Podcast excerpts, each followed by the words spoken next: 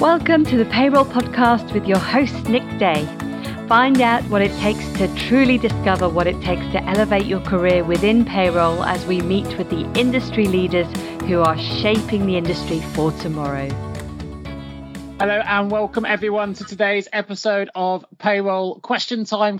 So before we jump into our first topic, let's start with our first question. Let's see how uh, awake our panel are today. The first question comes in from Harriet Beckett and it's this. We have a workplace pension scheme which no one was salary sacrificing into.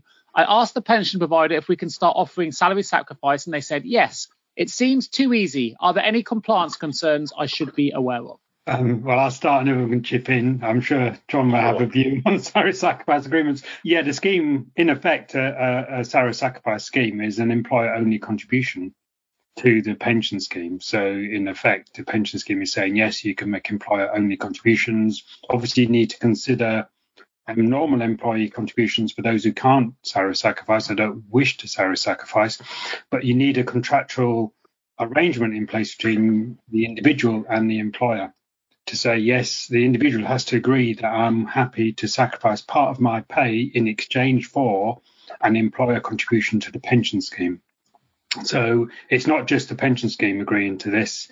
You also need the individuals who to whom you're going to do the sacrifice. So that's a simple overview. I'll hand it for, to the rest of the panel for any additional bits you'd like to add before we get to the. I know we're talking about maternity later on, so probably pick yeah. up that. Yeah. Yeah, I think that's right. If I jump in there, I think there are there are some themes that you'll find throughout that relate to your question. And rather than recover them, uh, let's see if we touch base, if not further ask, because there are implications for SMP. Uh, there are and other uh, state benefits, uh, potentials, uh, national insurance contributions. There's all sorts of impacts, and we're going to cover other areas also in relation to national minimum wage uh, so there's quite a lot overarching here that are all linked, isn't it? The challenge sometimes with government is they treat all these things as separate, but actually touch each other. So they're all like a big uh, circle holding hands. Uh, so interesting times. The contractual part is critical. You are making a contractual change. And quite often there's misunderstandings in the operation of salary sacrifice of what they really mean. So quite often people still think the employee is making a pension contribution. The employee is not making any contribution. What they're agreeing to is to take a pay cut. So they're earning less. And the employer is making a contribution and that has legal obligations uh, further downstream. I think that's sort of back over to you, Jon, see if you had any uh, uh, thoughts on sacrifice arrangements and contract law, maybe. Well, you're right. It's, it's a contractual change. And I mean, just to preface this um, uh, with uh, one of the disadvantages of, of, being a lawyer is you always have a habit of being able to suck the joy out of any room that, that you enter. Um, but it is important to get these things properly documented because it is, as you say, a, a, an important contractual change. So it has to be clearly set out. Uh, and as I say, I, I, I can't write a, a, Christmas card without there being several disclaimers in it. And uh, if you ask any lawyer, the first thing that they're going to ask you to do is, is just demonstrate that if there's a contractual change, that there is a written agreement that evidences that.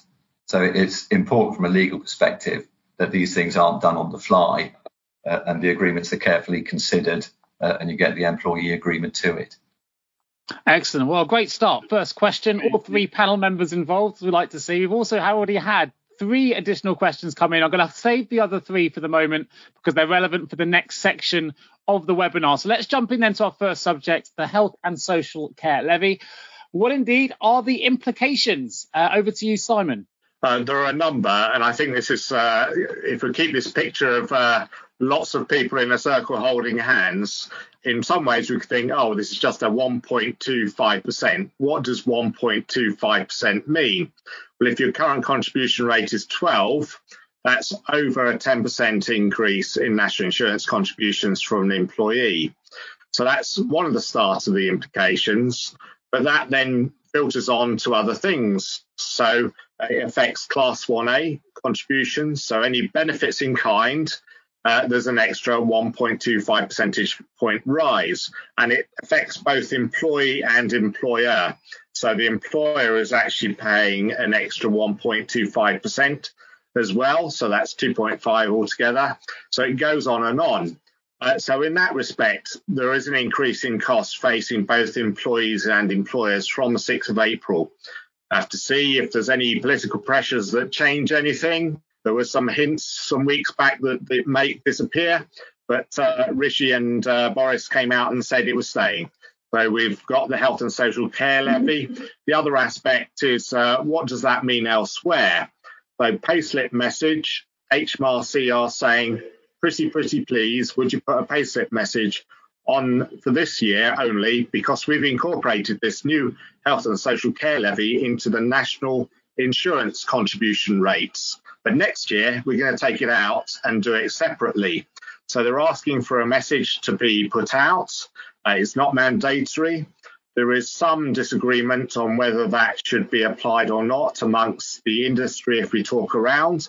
And for those that want to get political, because the health and social care levy pays an amount to England, not necessarily Scotland, Wales, or Northern Ireland, although it may be used by those devolved governments for that purpose, but they don't have to. It's up to them, although some may be announcing. So, is the message applicable across the UK? So, there's that type of argument or discussion that goes on. Plus, there is actually no basis in law for the message at all. So, it is a pretty please, uh, would you consider issuing this message for a year? And then there's an implication for salary sacrifice because it's an extra uh, 1.25%. The uh, tech scheme or whatever other schemes I'm operating or get involved in getting a bike seem a little bit more attractive than the uh, the 2% saving if you're a high earner because it's now 3.25%, or for a low earner, 12% is now 13.25%. So there are an element of will it actually push people to do more sacrifice because it saves the employer and the employee money. So that's my bit for the moment. I don't know if we want to go elsewhere, Nick, on uh, health and social care. There is a question there says, will the government pull it?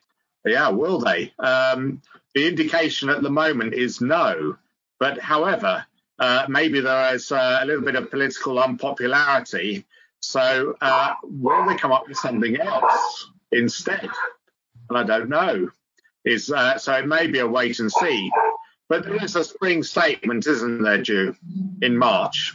Interestingly, uh, Emma, Emma's uh, commented here in the, in the in the question box. It says that uh, two providers, uh, BrightPay and MoneySoft, have confirmed the payslip message will be built in. It won't be an option. So, do we think that most providers will follow follow suit?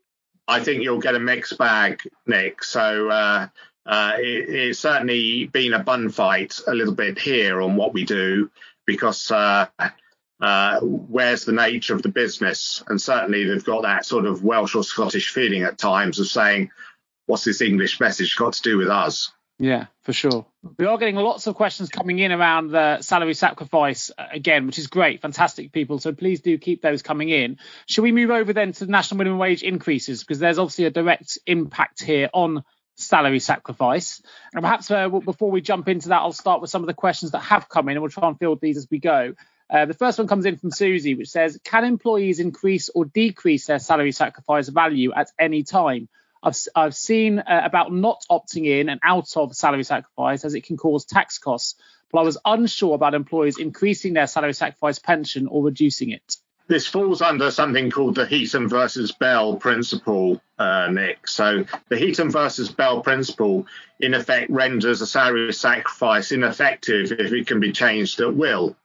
So uh, this related to a company car scheme that when many years back when they weren't taxable, of the fella could have a car one week and give it up and then have it back, and therefore uh, advantage from tax. And the Heaton versus Bell found that if it didn't have the sort of longevity requirement, it failed and it wasn't really a salary sacrifice at all. And actually, the earnings were due tax regardless. However, there are exemptions to the Heaton versus Bell principle, and pensions is one of them. So is childcare, so is car parking. There are a few others, but for some of them, there is this sort of longevity. Usually that's a minimum of 12 months, but that doesn't apply to childcare or pensions. All right. So you can actually change your salary sacrifice amount every day if you really want to, and it doesn't break the Heaton versus Bell principle. What would break a salary sacrifice arrangement is what uh, Jon has sort of mentioned earlier, and is that you don't really have a contractual variation in place at all. So some people think, well, I'll just keep on changing it. But actually, I have no agreement that I'm taking a pay cut because uh, when the inspector calls, he may actually say, okay, now I can see what you're doing. Show me that you actually have a contractual variation. And if you don't, you haven't got a salary sacrifice in place. Now, what that contractual variation could be shown as, maybe um, we'll ask Jon to mention, because I don't think it has to be some sort of 50 page document that's signed with a quelling uh, pen, does it? But uh, does that well, help a little bit? On pensions, no risk. Yeah, I mean, for, from an employment uh, law perspective, um, in terms of, of, contracts, I mean, there are there are minimum requirements that, that you have to give people written terms and conditions uh, and the such like but there isn't a rule that you can't vary a contract um, orally if that's what you wanted to do. But of course, it's better to have things in writing so you can evidence those changes. Uh, and it doesn't have to be, as Simon said, it doesn't have to be war and peace. It, it can be relatively short, provided it does the trick. Um, so there's no great form to it. It just has to hit the minimum requirements of there being an agreed variation to a contract, uh, which is evidenced in writing just for your protection. I was going to say, normally flexible benefit schemes, your large employer got a flexible benefit scheme. That would be a mechanism through which you can start to make those changes. Um, so that's one possibility. And I think from a payroll perspective, you probably don't want people changing contributions all the time, otherwise the workload is in payroll. So there should be some sort of logical process behind that to to enable employee to sacrifice more. Yeah, that makes sense. So I've got another question here, which is if an employee requests to join an employer workplace pension, so maybe I'll come to you for this one, Andy, to begin with, um, that is deducted via salary sacrifice, do we need to write to them and get their signed consent back before the payroll in which we start deductions? I was unsure with salary sacrifice needing to be future salary, how the notification and consent fits with the timelines for the salary sacrifice to be correct. Uh, yes, it, it's very simply for automatic enrolment to be true, you cannot have a barrier in place. So they have to be put. So the legislation requires the employer to enrol them into a pension scheme. The employee mustn't have to do anything in order for that to happen. So if, in order for them to join the pension scheme, they have to sign something that says, yes, I agree to salary sacrifice, then that is a barrier. So those things have to be done prior to automatic enrolment needing to occur, which could be, therefore, and John will probably pick up on this, could be built into the contract of employment that you will, if you join the scheme, it will be on a salary sacrifice basis, or maybe you someone triggers automatic enrolment, maybe from their, or you put them in from their start date.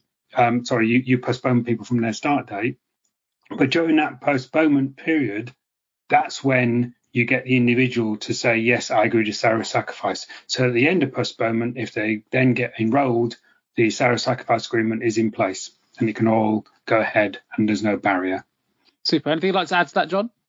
No, I agree entirely with that. You need to get things in place before they before they commence from a contractual point of view. Super. We seem to have lost uh, Simon for a moment. I don't know if Simon's still there, but I can't see him on our on our screen. So um, perhaps if we, while we're waiting, we've got a couple of other questions coming in here, but they're probably more um, focused for for Simon for the moment. Uh, so we'll leave those for just a second.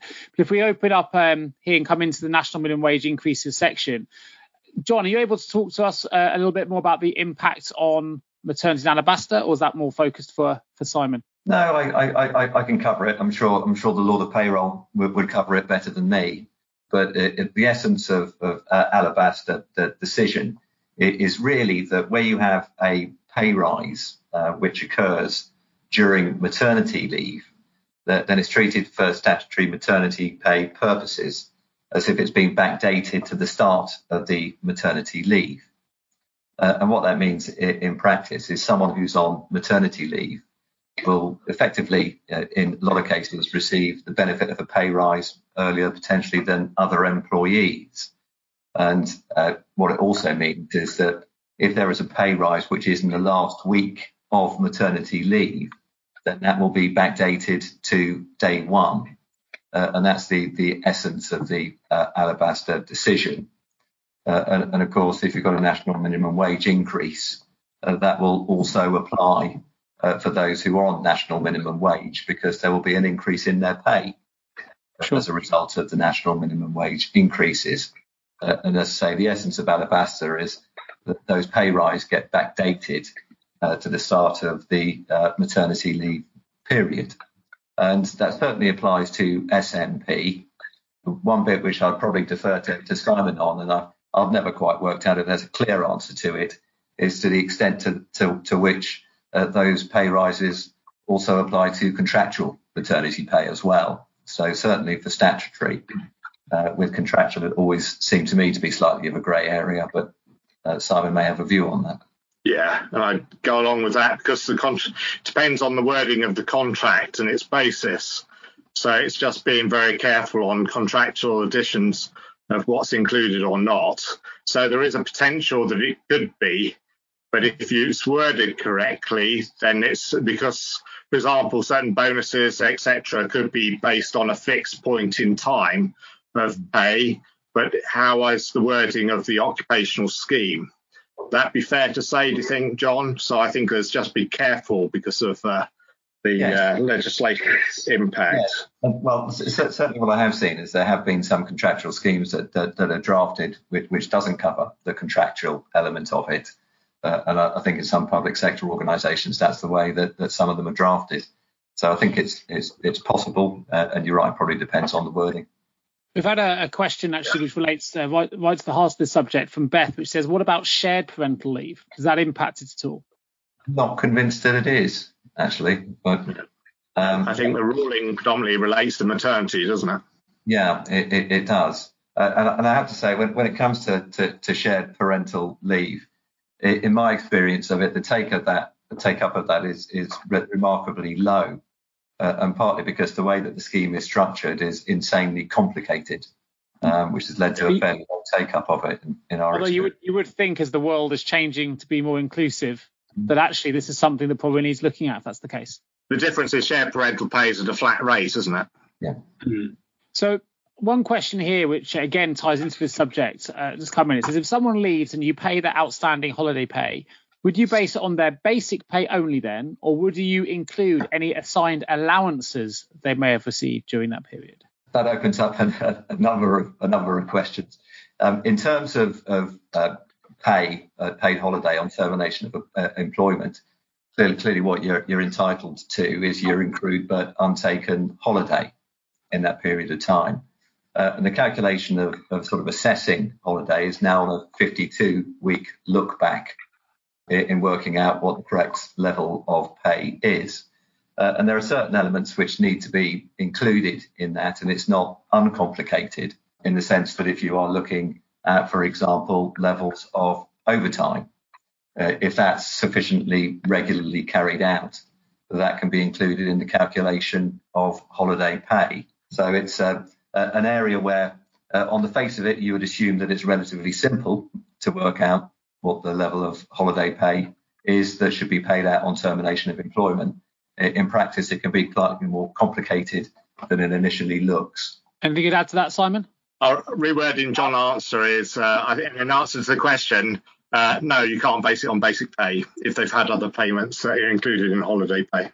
In effect, if they've worked overtime, they've had commission, they've had bonuses, etc., that relate to the performance of their duties, that would need to be included in a, termination calculation of holiday.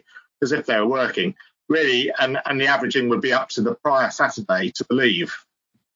In in a uh, so the courts would say that the standard Employment Rights Act calculation rules would be required. Okay, good. So we've still got more questions to run through here. So uh, the one question what come in from uh, from Lisa Thomas it says we offer cycle scheme salary sacrifice. If the monthly deduction would reduce the employee below national minimum wage, we decline the request and offer to take the monthly higher costs via net pay. We've recently been informed this practice could invalidate the cycle scheme altogether, as it is not open to all, and the deductions taken via net pay would be taken into account for national minimum wage calculations. Thankfully, we only have a handful of employees who have the cycle scheme deducted net, but I'm interested to find out how other companies ensure all employees are able to utilise the the cycle scheme? That may be more a question to the other people that are joining the grouping here, and it'd be good to explore that one out. And there are means to do that, uh, and in communities such as the one that you're running, uh, Nick, as well, that we're involved yeah. with. But uh, I can give some views, and that is the fact that you exclude someone because their earnings are insufficient doesn't necessarily mean they're excluded. Because if their earnings were sufficient, could they participate? And if they could, then they're not excluded. Does that sounds a bit of a riddle, doesn't it? But it's what it's in effect saying is you're not being excluded because of who you are. You're being excluded because you don't meet another qualifying condition, which is you weren't sufficient. So I don't think that breaks the cycle to work scheme rules because it is available to all who meet those conditions. Uh, so you're not saying a certain group can't participate. You're saying because of circumstance they can't, but that doesn't uh, uh, sort of invalidate the rule. The other aspect on deduction is uh, deduction for what? Because they're not buying a bike. Uh, so what are you deducting off their net pay for? Uh, would possibly the view of uh, an NMW audit person, and they probably say that's just to save uh, you as an employer breaching the national minimum wage. So the deduction is for the benefit of you, Mr. Employer. Therefore, it reduces pay for national minimum wage purposes anyway, so you're in breach of national minimum wage regardless. So there's more an angle of delaying or, or um, moving forward liabilities possibly to future points rather than taking it there and then. But these are the implications of salary sacrifice arrangements is thinking what are the impacts of them legally and quite often we take a view, well, it's the same piece of money we're talking about, really, isn't it? So what's the difference? And it's all in the wording, contractual arrangements, and the need to meet taxation law. And they're a little bit of a fiddle. So how they're fiddling is saying an employer can loan you a bike and it's not a benefit. So it comes under no tax and no national insurance liability. If you want to buy a bike, pay it out of your pay there's no tax relief and no NI relief. And what we've done here is combine it with an activity to say, well, I'll tell you what, if you earn a little bit less, I'll give you a bike. I'll lend you one. And on that basis, you pay a little bit less tax, a little bit less national insurance, and you get the loan of a bike, but you don't own it because it's not yours. And that's an effect. What uh, salary sacrifice is doing is uh, fiddling the books a bit but legitimately. So you're doing it through a construct, uh, a legal construction that potentially works. So it's not all the same thing. So don't think the employee is buying anything because they're not. The employer owns that bike. Interesting. I don't think I knew that. So that's that's opened my mind up a little bit, Simon. We knew this was going to be a topic of uh, of great conversation and questions, which is why we brought it into today's question time. And the questions are coming in thick and fast. But we've got another one here that does relate to uh, national minimum wage uh, and salary sacrifice, which is this. Comes in from Rachel Johnson. She says, does anyone have any advice on managing membership of salary sacrifice schemes from a payroll perspective? Because we have an issue with our payroll software whereby the system does not flag if an employee drops below minimum wage due to multiple salary sacrifice deductions. We have recently increased the range of salary sacrifice benefits we offer to our employees, so there is more risk now of this happening, and I'd be interested in advice on how best how the best way to manage this going forward. It's an interesting one. You want me to jump in on this, Nick? well, I bit? think it ties into your systems expertise here, Simon, as well as your uh, your experience on on salary sacrifice and minimum wage. So I'm, I'm afraid I'm I'm monopolising your uh, your skill here. Well, that's okay. Well, let's jump in on a, on a legality type side. I'll try, and that's and and and then try and relate that with payroll is uh, and ask the question. And the question is, how would the payroll know whether national minimum wage is being paid or not? Now, uh, you could say that's a bit of a perverse response, but the reality is the payroll only knows what you tell, tell it. So it knows how much you're paying someone. It doesn't know whether you're breaching national minimum wage law because it includes so much else. I mean, have you recorded all the time they work? Have you recorded the uniform position? Have you recorded other uh, training obligations that you're not paying? So national minimum wage is actually much wider than a payroll calculation. It's not. It's a business process human resource application process and may include lots of factors that the payroll actually has no idea. The other implication for salary sacrifice arrangements is that they're a contractual upfront agreement. So the agreement is being made before payroll even knows they're being paid. So how do you get a payroll solution to police that?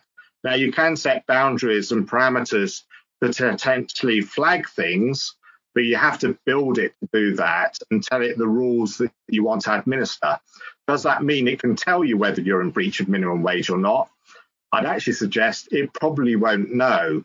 It can probably think you are, but it doesn't know for a fact. And uh, if I look at recent data that I look at, because I deal with minimum wage quite a lot, when people come to us, we actually, within the SD Worx solution, do have compliance checking capability, which works real time, but based on and dependent on the data provided, because we do need to know how long people have worked, including training, including business travel, including everything that needs to be counted to calculate true national minimum wage, and compare that by identifying properly correct uh, flagged salary sacrifice schemes to see what the implication it can. But what would you want the payroll to do about it?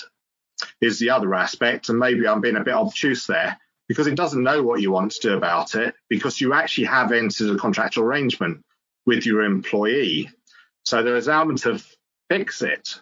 Uh, and and again, that can seem a bit obtuse, but that's the reality of the legal position. Now, the challenge with the national minimum wage increase is living wage has gone up 6.6%. So a whole group of people that had no problem with national minimum wage law and having a bike suddenly have had their pay statutory minimum increased so much that they've got no pay left to sacrifice. So what's the situation?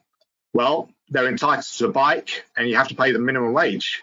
Uh, is the the challenge. So there's an element of uh, going in with eyes open to understand the implication. But often when there isn't sufficient, for example, to cover a bike, what happens is the uh, the sacrifice is extended out.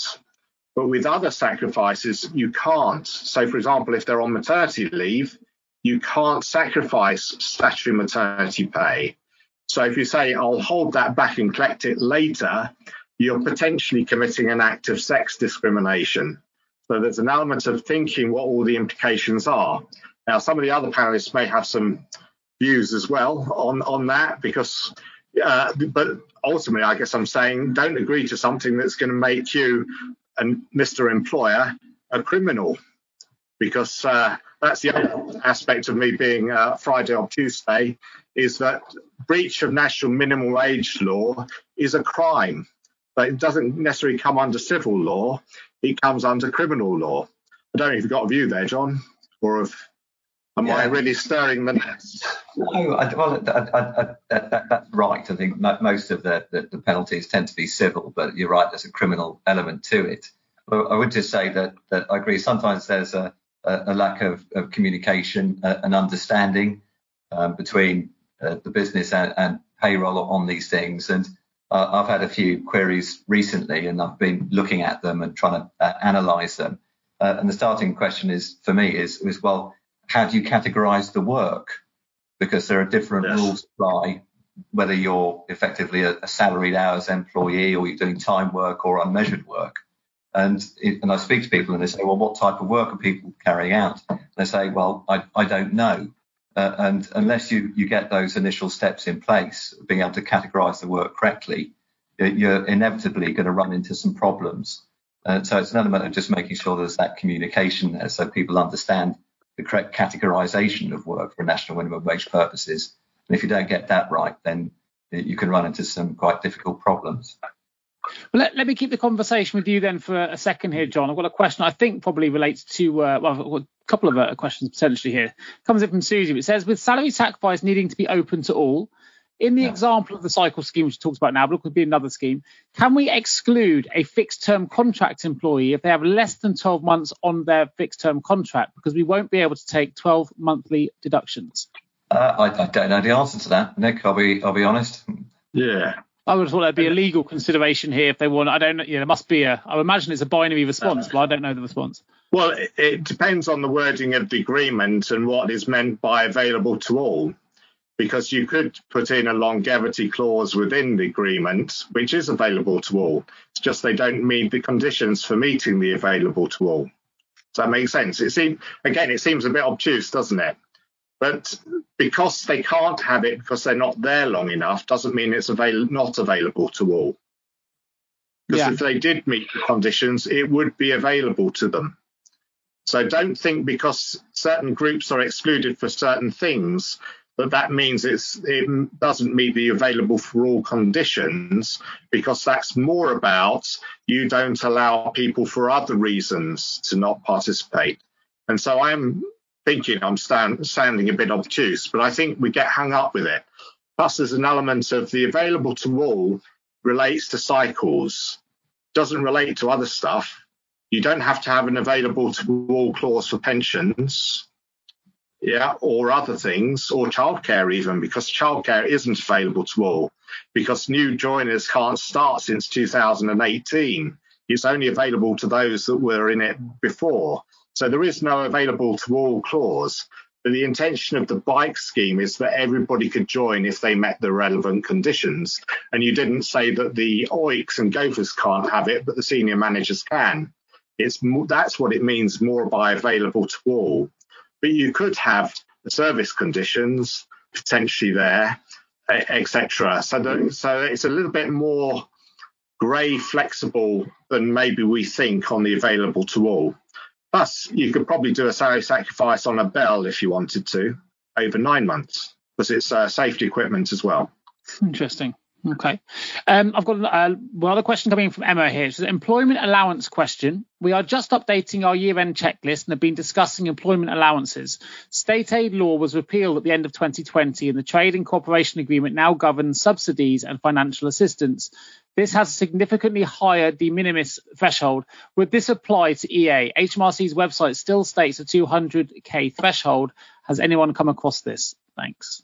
Well, I, I think that's a referral to the HMRC. We talk about it being repealed, but I think we've got to understand what that means. The requirements of the employment allowance haven't changed, as far as I'm aware. So you'd need HMRC to stipulate if there was anything else. The requirement to report the de minimis aid value was withdrawn from the beginning. So originally we we're going to have to report that on the EPS. There's no requirement to report the de minimis aid on the EPS. However, we are under EU agreed requirements as part of the EU settlement agreement. So there are elements that continue, even though you may say it's been repealed, it's uh, been matched by alternates. So that may be an element of saying, I don't think it's changed because it applied to 21, 22. But if HMRC come out and say it's different, let's see. But I think that the uh, de minimis rules still apply as listed by HMRC. Super. Now I'm conscious of time, so we've got. I'm going to go through just a couple more questions here. It's obviously a popular subject, but I'm, i expect we're going to get quite a lot of questions when we open the next section on maternity as well. So just to finish off with these two, I've got one coming in here for you, Andy Nichols, which I'll finish with. But just before I get to that question, uh, the first one is this: for those with the ability to purchase extra holidays, do you include the salary reduction in your national minimum wage calculations? Um, and should holiday purchasing be available for all? Well, if I answer that, I'm going to say yes and no. So, yes, anything that uh, salary sacrifice that reduces pay is part of the NMW. So, national minimum wage pay is the result after the sacrifice, or any other deduction for the benefit of the employer, uh, which can include attachment of earnings order fees or uh, earnings arrestment fees. They're all for, considered for the benefit of the employer, or purchase of goods from an employer. So all of those things can reduce NMW pay. The other aspect is does holiday salary sacrifice have to be available to all? Uh, it's not a thing, to be honest. So holiday is just a cash arrangement.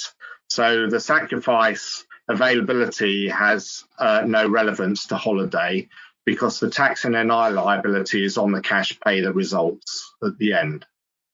Super. So last question then before we move on to maternity rights. I'm going to give this one to you, Andy Nicholl, if I may. If you operate a salary sacrifice pension scheme, once the employee exhausts their SMP, is the company still liable to pay into the employee's pension scheme, including the EE's part, the employee's part? If they are, if they are, would that be based on the employee's normal base salary? And does this also apply when an employer is on long-term sick and has exhausted their SSP? So, yes, salary sacrifice and maternity leave. Wonderful topic. Um, so first of all, the um, the employer contributions are due on the level of pay they would have had had they not been on maternity leave. So the employer has to work out what that is. And if they're on a regular wage, that is a standard monthly amount, and that's always the same, then you could argue that's the amount that you're going to base the employer contributions on. If they're on variable pay, then you're going to need to operate some form of method of calculating, which is reasonable, to work out what a standard um, amount of pay would be that person would receive that had not been on maternity leave, which could be um, possibly ut- utilizing the method used to calculate average weekly pay for for maternity uh, pay, or it might be Employment Rights Act 12 weeks and all those sort of things, or maybe even how you calculate holiday pay. But you need to have an approach that you use to calculate what a standard amount of money would have been for that person had they been not been on maternity leave. Then the employer, that's what the employer's contribution is based on. And the individual has said, I'm giving up part of my pay in exchange for an employer contribution. You cannot recover that amount of money that the employer has given up from SMP. It's not allowed. Now, if you've got other payments going through to that individual, which you can contractually recover the amount that the person sacrificed from, then that individual will then be contributing their salary sacrifice amount, so to speak, from those additional payments, maybe occupational maternity pay and so on. But what, what has been agreed between the employer and the employee over the salary sacrifice will determine what can, can't be recovered from additional payments on top of SMP, but SMP cannot have any salary sacrifice deducted from it. So if, if the person's just getting SMP only, then during their up to 39 weeks of receiving SMP, the employer needs to pay the full amount, including the sacrificed amount, so their normal employer contributions plus the salary sacrifice amount in full based on that person's pay that would have been paid had they not been on maternity leave. Yeah. The other aspect, Nick, was uh, how long for. I think you mentioned it though, but it is for the duration of maternity pay. So if you've got a period that they go into non-maternity pay under Social Security uh, um, law, there is no requirement to continue the employer pension contribution. It relates to weeks in which they receive maternity pay. Unless the scheme rules say something different. And if the scheme rules require more, Correct. then you're going to need to do more. Yeah, we move out the question. Let's let's move the uh, conversation then on to maternity rights. I'm going to uh, open this up with you, uh, Jon Keeble, if I may. Some uh, some common areas that employers are currently falling foul of in relation to maternity rights. Yeah, for, for sure. Well, I think probably the first thing to say is it's important to note that well there are other family-friendly rights as well, uh, and a whole host of them, including adoption, shared parental leave. Uh, but we could probably do an hour and a half on on those in themselves. So focusing on maternity, the first point is what protections do, do people have or what rights do they have? And uh, the first one is paid time off for uh, receiving antenatal care. Um, that's a paid right that they have. Uh, of course, there's the, the right for SMP, 39 weeks at the 90% average, uh, followed by the six weeks at the statutory rate for the first six weeks and the statutory rate thereafter. There are health and safety protections um, in place for people who are pregnant. And the first one of those is, is really, and the most important one, is the need to carry out a risk assessment in the workplace. Uh, there needs to be a generic risk assessment which is in place for new or expectant mothers, and sometimes a more specific uh, risk assessment in place uh, for particular workplaces. And if there are health and safety risks uh, to uh, a woman who is a new or expectant mother, then you have to take steps to mitigate those significant risks. And if you can't do that, you've got to offer alternative employment which is suitable. And if you can't do that, then you have to place the individual on full pay by way of effectively a medical uh, suspension. There's also protection against discrimination, uh, and that's from a, an employment law perspective is, is really where we look at and where the claims come in. Uh, and I have to say, there are certain classes of claim that make employment lawyers more nervous than others uh, in terms of degree of risk. Uh, and anything relating to maternity uh, or pregnancy is somewhere near the top uh, of that list. In terms of the uh, benefits that people get during maternity leave, I think there's been a change over the years because historically there was some form of split between ordinary maternity leave, which is the 26 weeks, uh, and additional maternity leave. But the differences between the two have largely been uh, eroded from a financial perspective as contractual benefits other than pay.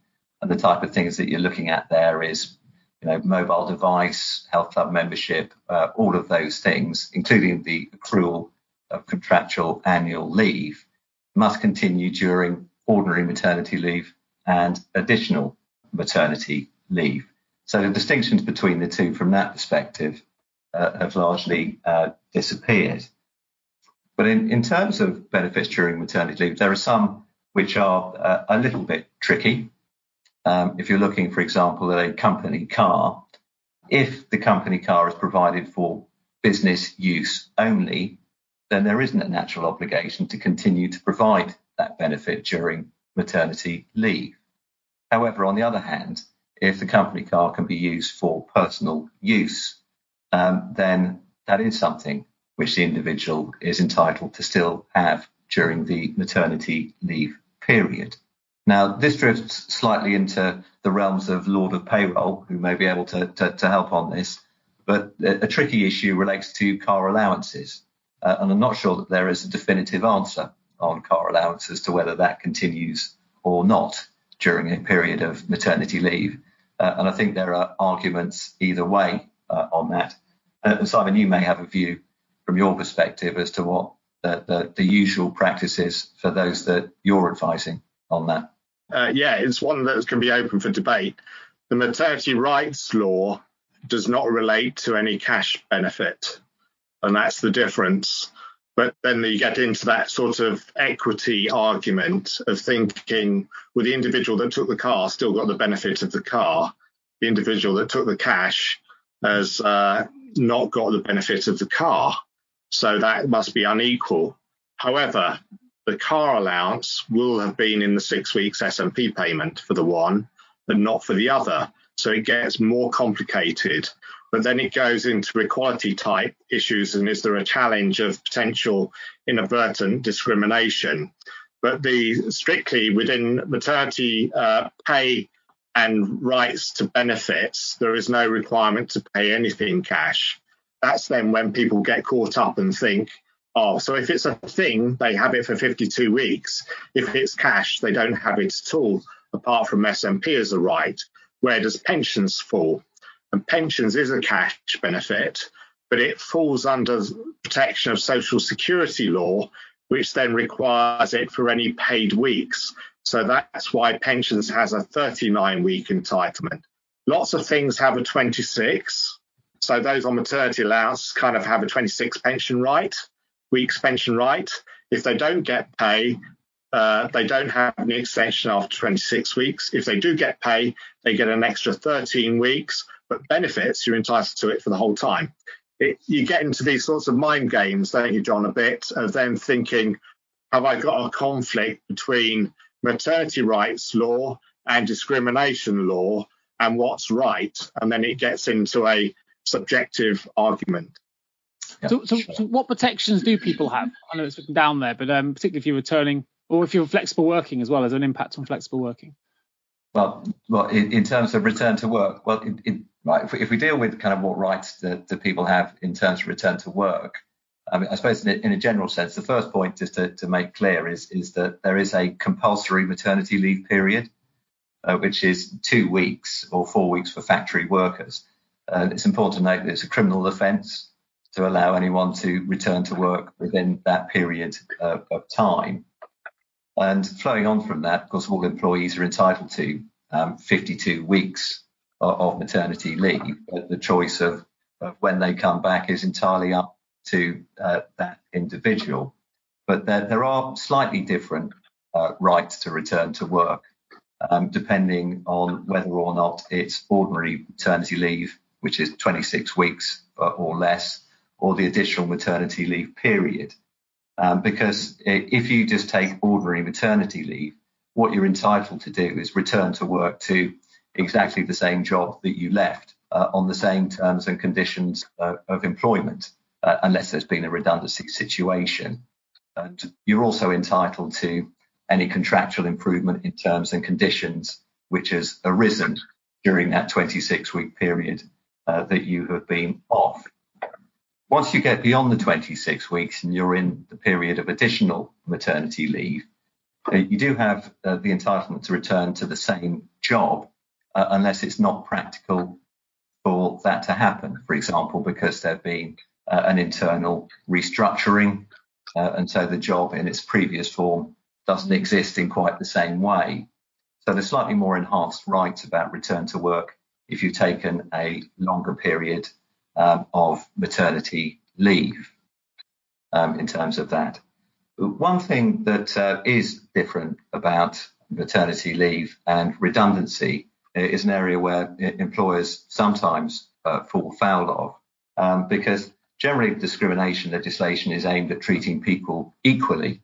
And it's not common in employment law that you get positive discrimination. Uh, there is sometimes in respect of disability.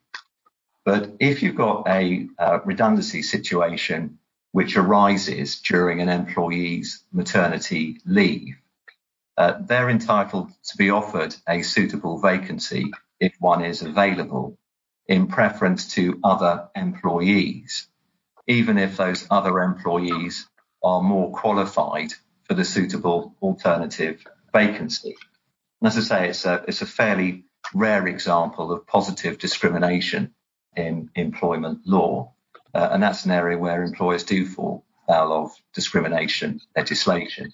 And uh, in terms of, of other areas where, where, I commonly see things go wrong, uh, I'll just give you a hopefully not too long a list. Um, but kicking off with um, antenatal care, this is wider than just medical appointments. So, uh, for example, antenatal care could include NCT courses or pregnancy yoga, provided it's recommended by a medical practitioner uh, or uh, a midwife or health visitor.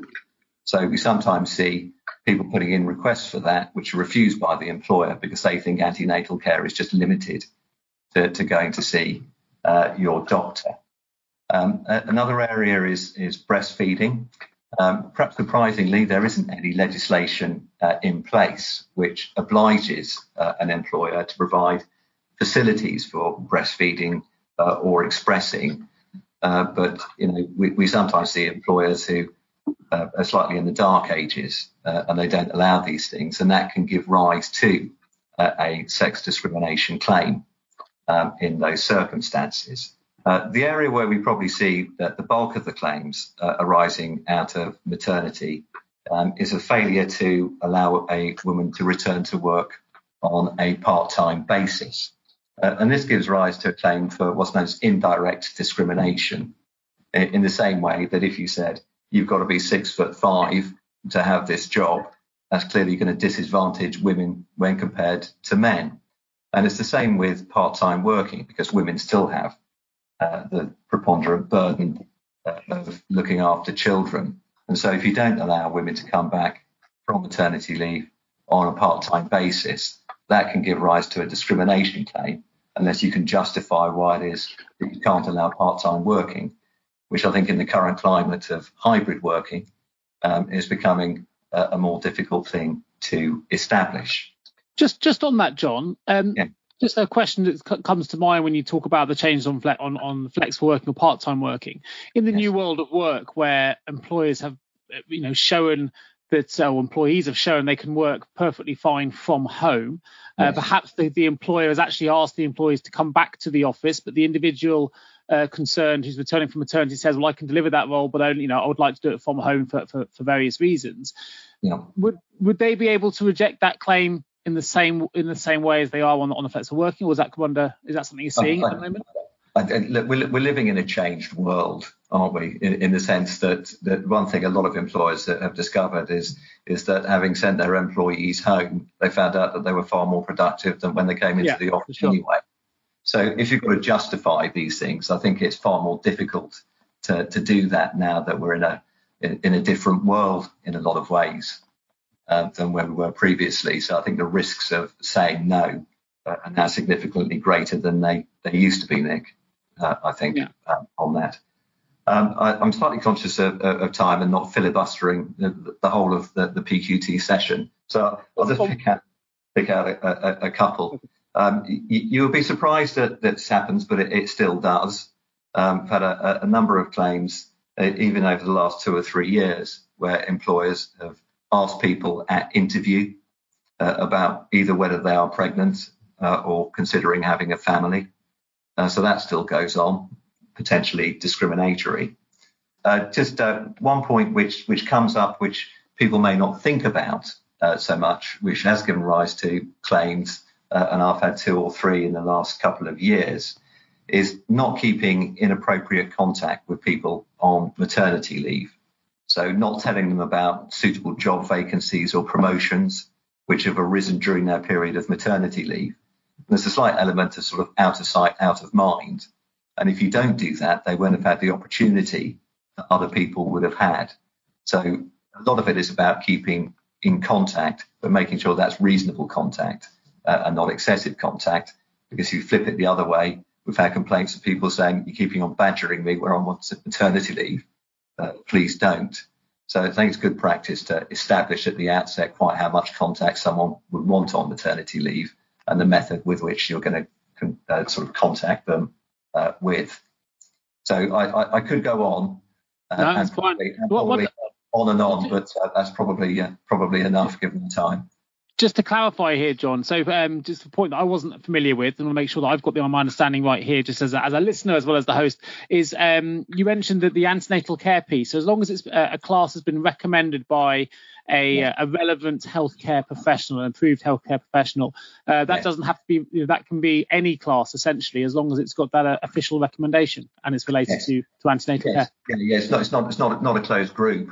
Of things. So you've got to be flexible about it, provided it's had that recommendation um, right. within what they consider to be antenatal care. That's sufficient. So we know this is the uh, the audience's uh, PQT. So we've had a couple of questions coming in. So we're going to address these next. Uh, but I'm going to read this one out for you, uh, the panel today.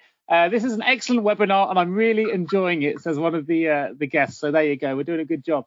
Uh, two questions here. The first is this: um, I believe that if an employee has two jobs, they two jobs, they can claim SMP at both jobs should they meet the earnings um, slash length of service requirements. If that's correct, and an employee has two contracts with the same company for two different roles, does that company need to pay SMP twice?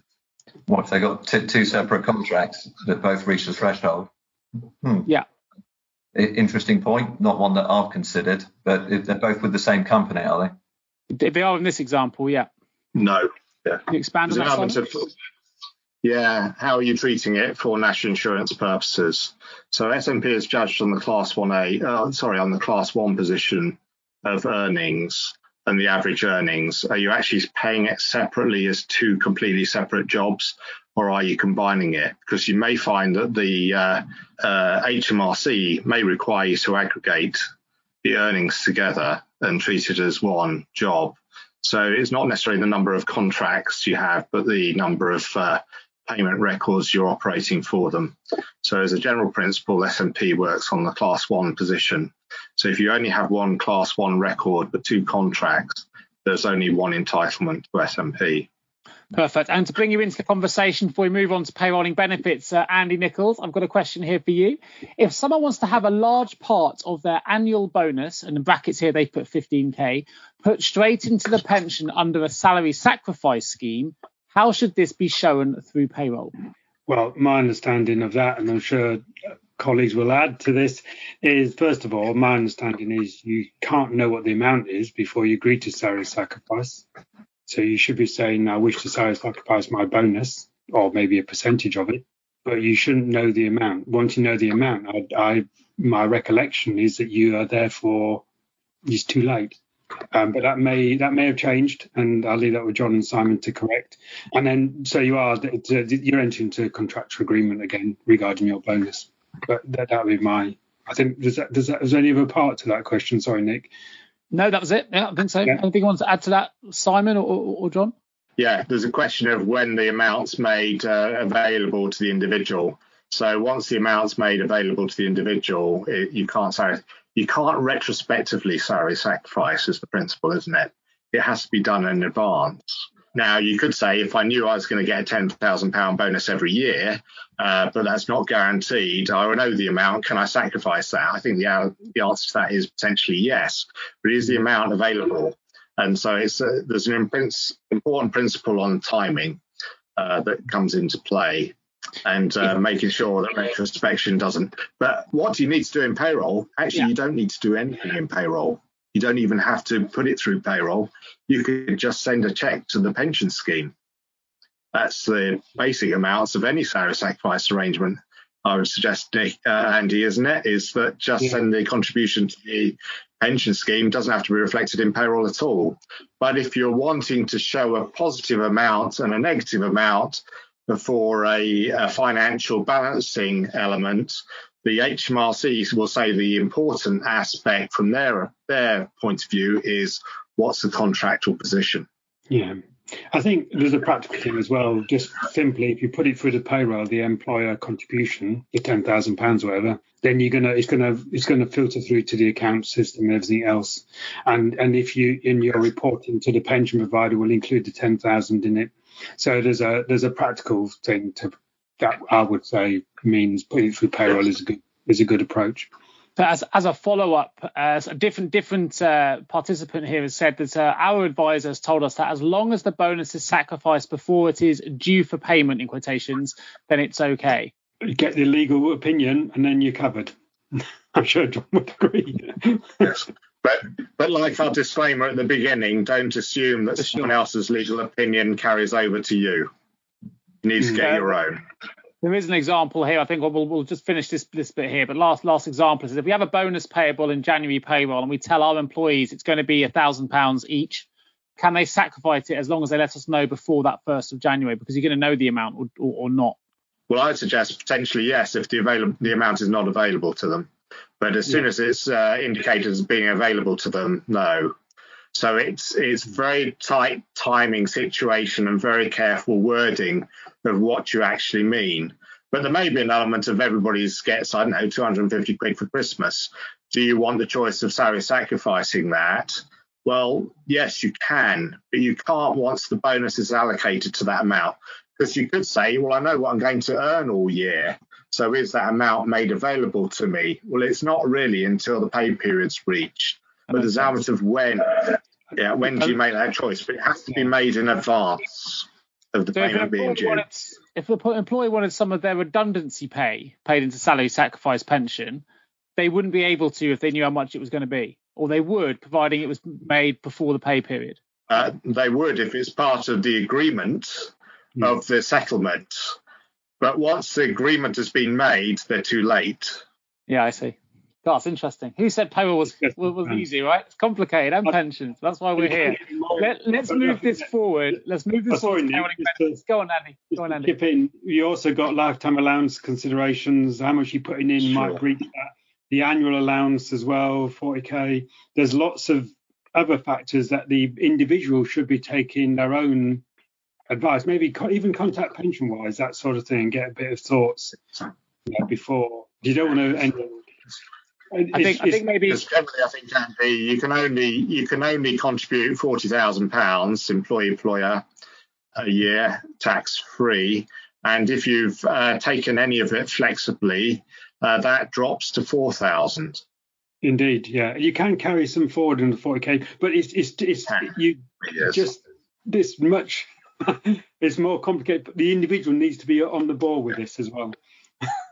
Super. I've had a little comment here from Bav said, This is why we love payroll. There you go. So they appreciate the complexity, which is great. Let's move into payrolling benefits. The good thing is we've covered a lot of this already in the questions we go through, but um, there has been an employment bulletin. Um, how is the HMRC view changing? Simon, if you could uh, pick this up for us.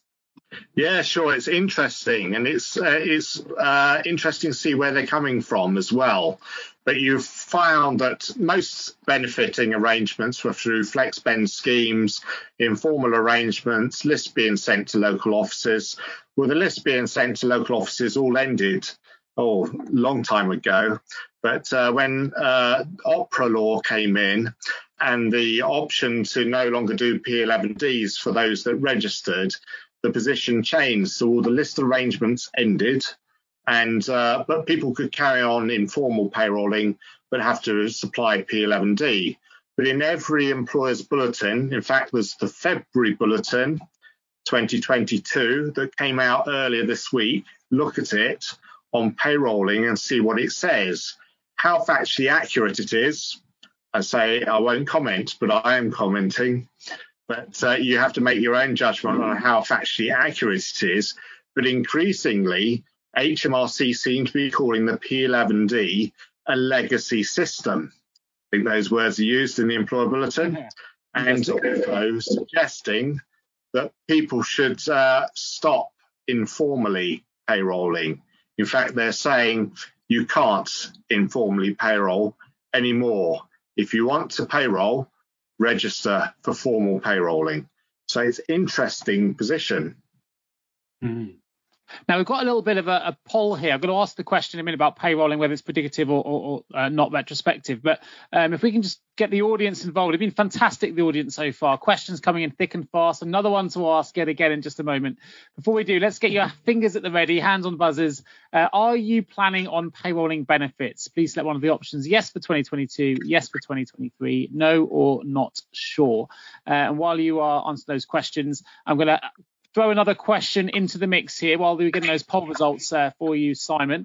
Uh, can we have a bit of information about the veterans' national insurance and the claim of the relief? You can have a little bit of information on that, yes. So, for those that have got veterans employed started in the 21 22 tax year, there is a manual process of claiming from HMRC.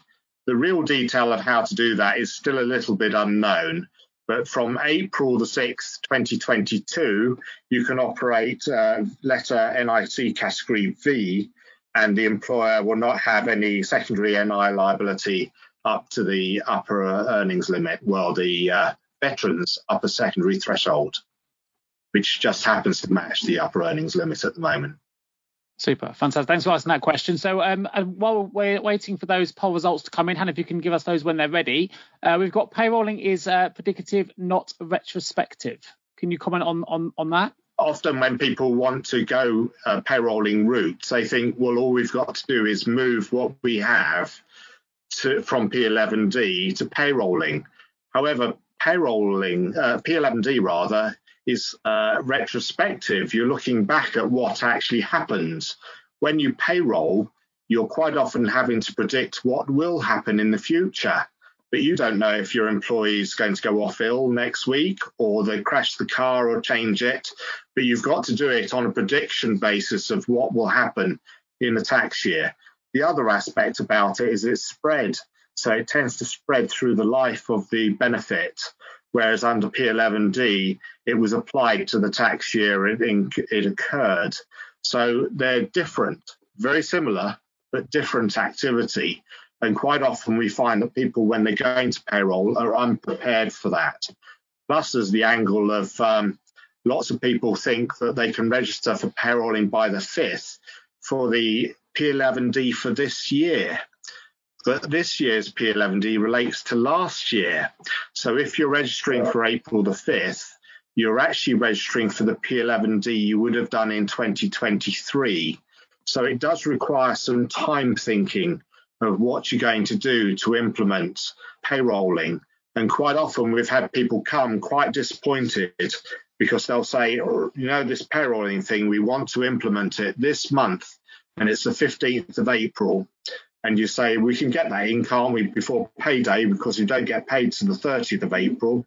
That's fine, isn't it? Just put the allowances on and we're good to go. And there's an element of have you registered? What do you mean? It's sort of have you actually formally registered with Her Majesty's Revenue and Customs by the required deadline that you're going to payroll this year? Says, oh, what's that about? And it's sort of, well, then you can't payroll this year. But if you register now, you can start payrolling the year after from April. And so it's just getting the timing in our heads of when we need to take the activity. Well, interestingly, if you look at those poll results there, Simon, 34% aren't planning to payroll benefits at all, and yet 47%, it's pretty pretty split there, are actually planning it for, for the near future in 2022 is for quite high, isn't it? And certainly we've seen repeated encouragement from the employer bulletin to increase the number of people that are payrolling. And the reality is a lot of us have been payrolling, whether we've been doing informally or informally for some years. And once you've registered, do you have to register again every year or do you just register the once? Just the once. Just the, the only time you have to um, revisit the registration is if you want to uh, knock a benefit off or add another one your commentary earlier about the uh, the wording of legacy being put in there by the HMRC. Are we thinking then the P11D in future uh, will will disappear and it'll have to be payrolled? Is that is that what we're thinking? I, I think that some people at HMRC would like that to be the case, but that okay. wasn't the proposal of the Office for Tax Simplification. Uh, their proposal was to allow uh, the option for people to choose, and uh, but we'll see but you may find maybe in five years' time they'll push it more down an angle of uh, we're not going to give you a choice. However, some benefits are very difficult to do on a payrolling basis, on a predictive, because you don't know what the benefit is until after it's happened. Typically, that uh, relates to uh, beneficial loans because the the rates tend to be set retrospectively. Slightly different question here before we move into our eco initiatives uh, section, uh, but it does relate to a benefit given to an employee. It says if we provided work equipment to support home working and the employee leaves, can they keep the equipment? And if they do, would there be benefit in kind tax implications for doing so? Often no, but maybe. So that's a bit of a strange response, isn't it? Because the, there's an element of um, when who's bought the equipment and what's the arrangement for reimbursement is one angle, and I think we could do a whole session on this type of stuff. And, and so I'm, I'm not going to attempt to give you a black and white answer, if that's a fair thing to say. But I think there's an element of it. It's, it's good to explore maybe in a blog or an article or something like that, Nick. But there are yeah. potential that actually there is no tax liability depending on who's bought the equipment in the first place and whether the reimbursement was under the concessions made during the period of COVID or whether the employer purchased it and provided it. And also, there's a consideration of if there was a liability, how much is it worth? Because assets actually decrease in value fairly rapidly. So you may find, uh, as some people quite often do with bike schemes, that uh, actually after two years the bike's worth 20 quid. so sense. get 20 quid and you're all quids in, aren't you? Well, let's move the conversation forward. I'm conscious of time. I have a feeling this might be a, a one to keep the uh, the brain working hard for you here, Simon, Andy, and Jon. Let's we're going to talk about eco initiatives. I mean, particularly the reason we brought this to the fore is there've been an awful lot of questions in different social groups and social media uh, about uh, you know, electric cars and things like that in, in in just to begin with. Just before we start the uh, talking about the nitty gritty and the payroll uh, complexities of this, I'm just interested to know how many people in the audience, 84 of us coming in attendance, have actually gone electric. So just be interested to know how many people have started to make this adoption. We realise on the panel, both myself and Simon um, have actually made that transition ourselves. But how many of the rest of you have actually gone to an electric car or perhaps are planning to? In the near future. While we're waiting for those poll results to come in, uh, more for intrigue than anything else, uh, let's uh, get stuck into this then. Um, tell us a little bit, Simon, if you can, about uh, the eco initiatives in relation to company vehicles and electric cars. Well, sure. And, and the reason they're increasing in popularity, uh, whether that's political, taxation wise, uh, are various. But obviously, we all want to save the planet um, in certain ways. So it seems like a good idea, doesn't it? But uh, the significant area under eco vehicles is the OPRA law that came back in 2017, where in effect salary sacrifice for company cars um, disappeared, except if there was under 75 grams uh, limit on on the emissions, and then OPRA law didn't apply to that, so those could consider, continue as a salary sacrifice arrangement. Plus, there was the element of uh, electric cars quite often with zero tax um, or very low tax. So if you salary sacrifice, your saving in your tax by reduction in earnings was uh, greater than the cost of the benefit on the vehicle being provided. So it was a win win situation for the plan and for the individual and the employer, maybe. So uh, they've started to increase in popularity.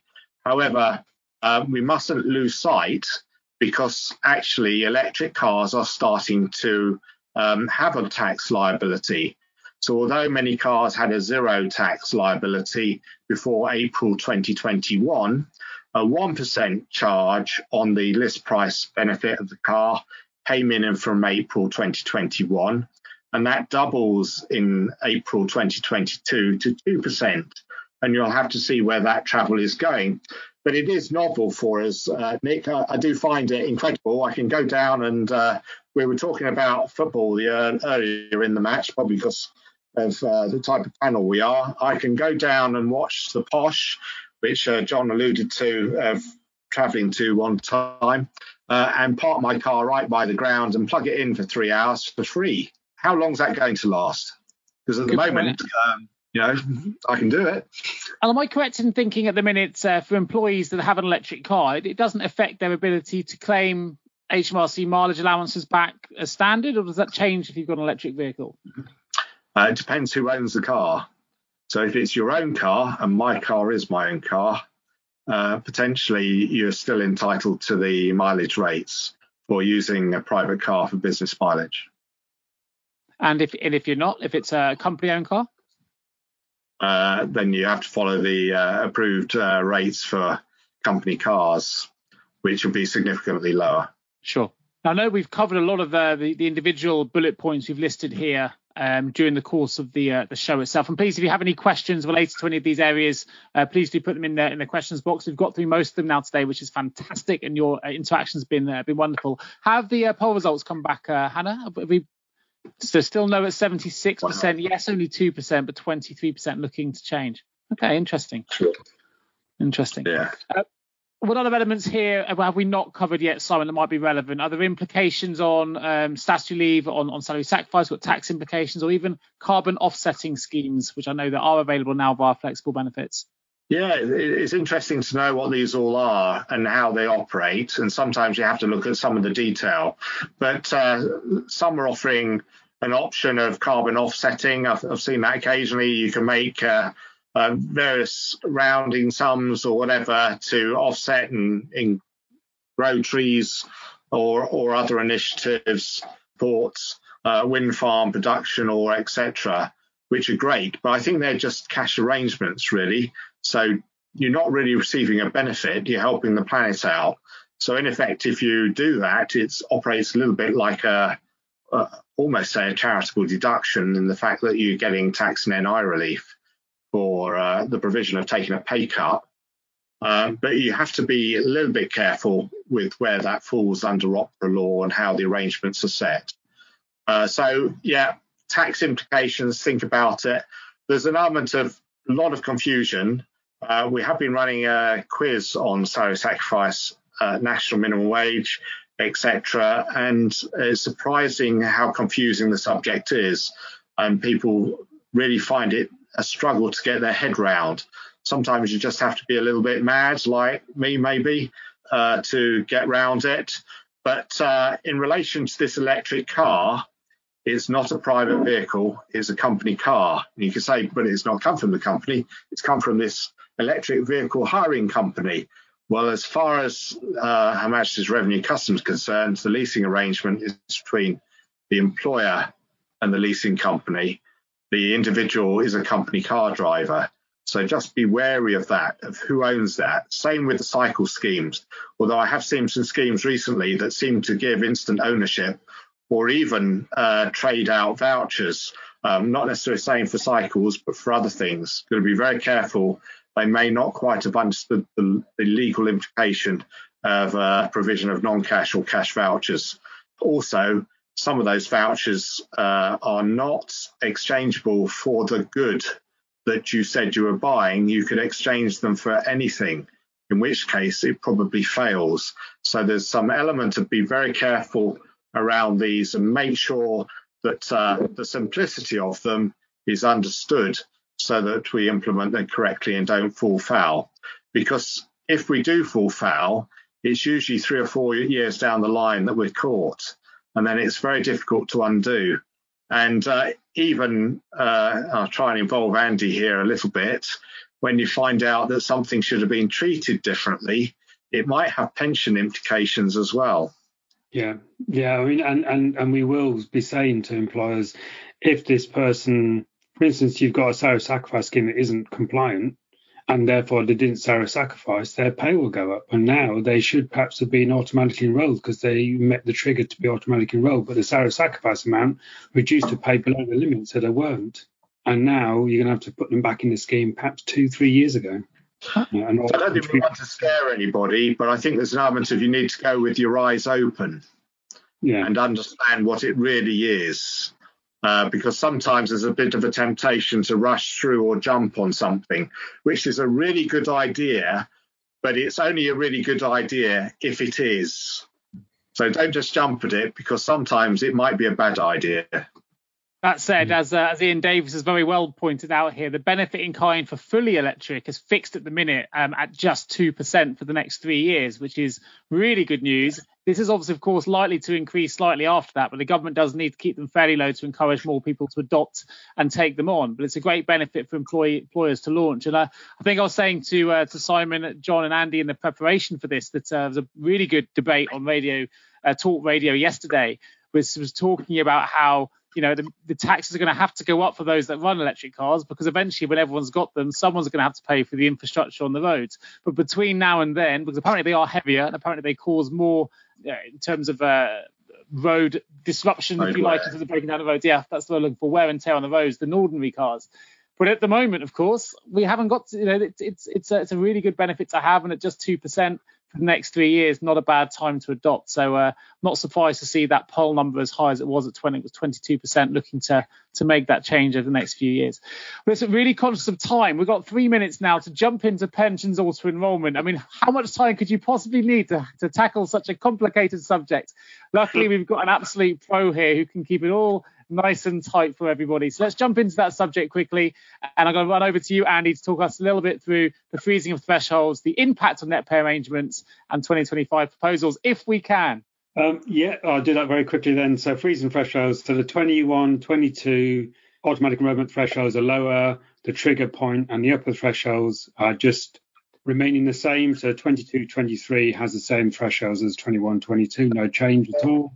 It's important to note net pay arrangement relief at source, you hopefully have seen the government have mentioned that um, the, the anomaly between those who are not non-taxpayers who are in relief at source schemes, they get their tax relief, even though even though they're not taxpayers. But the net pay arrangement people, they actually end up paying the full contribution without any tax relief. So the government are going to fix that anomaly. So from 24, 25 tax year, those people in net pay arrangements who don't pay tax will be given a payment to them to offset the fact that they didn't get that tax relief. They'll get that tax relief, in other words, and that'll be paid to them in 25, 26 and ongoing. So that's really good.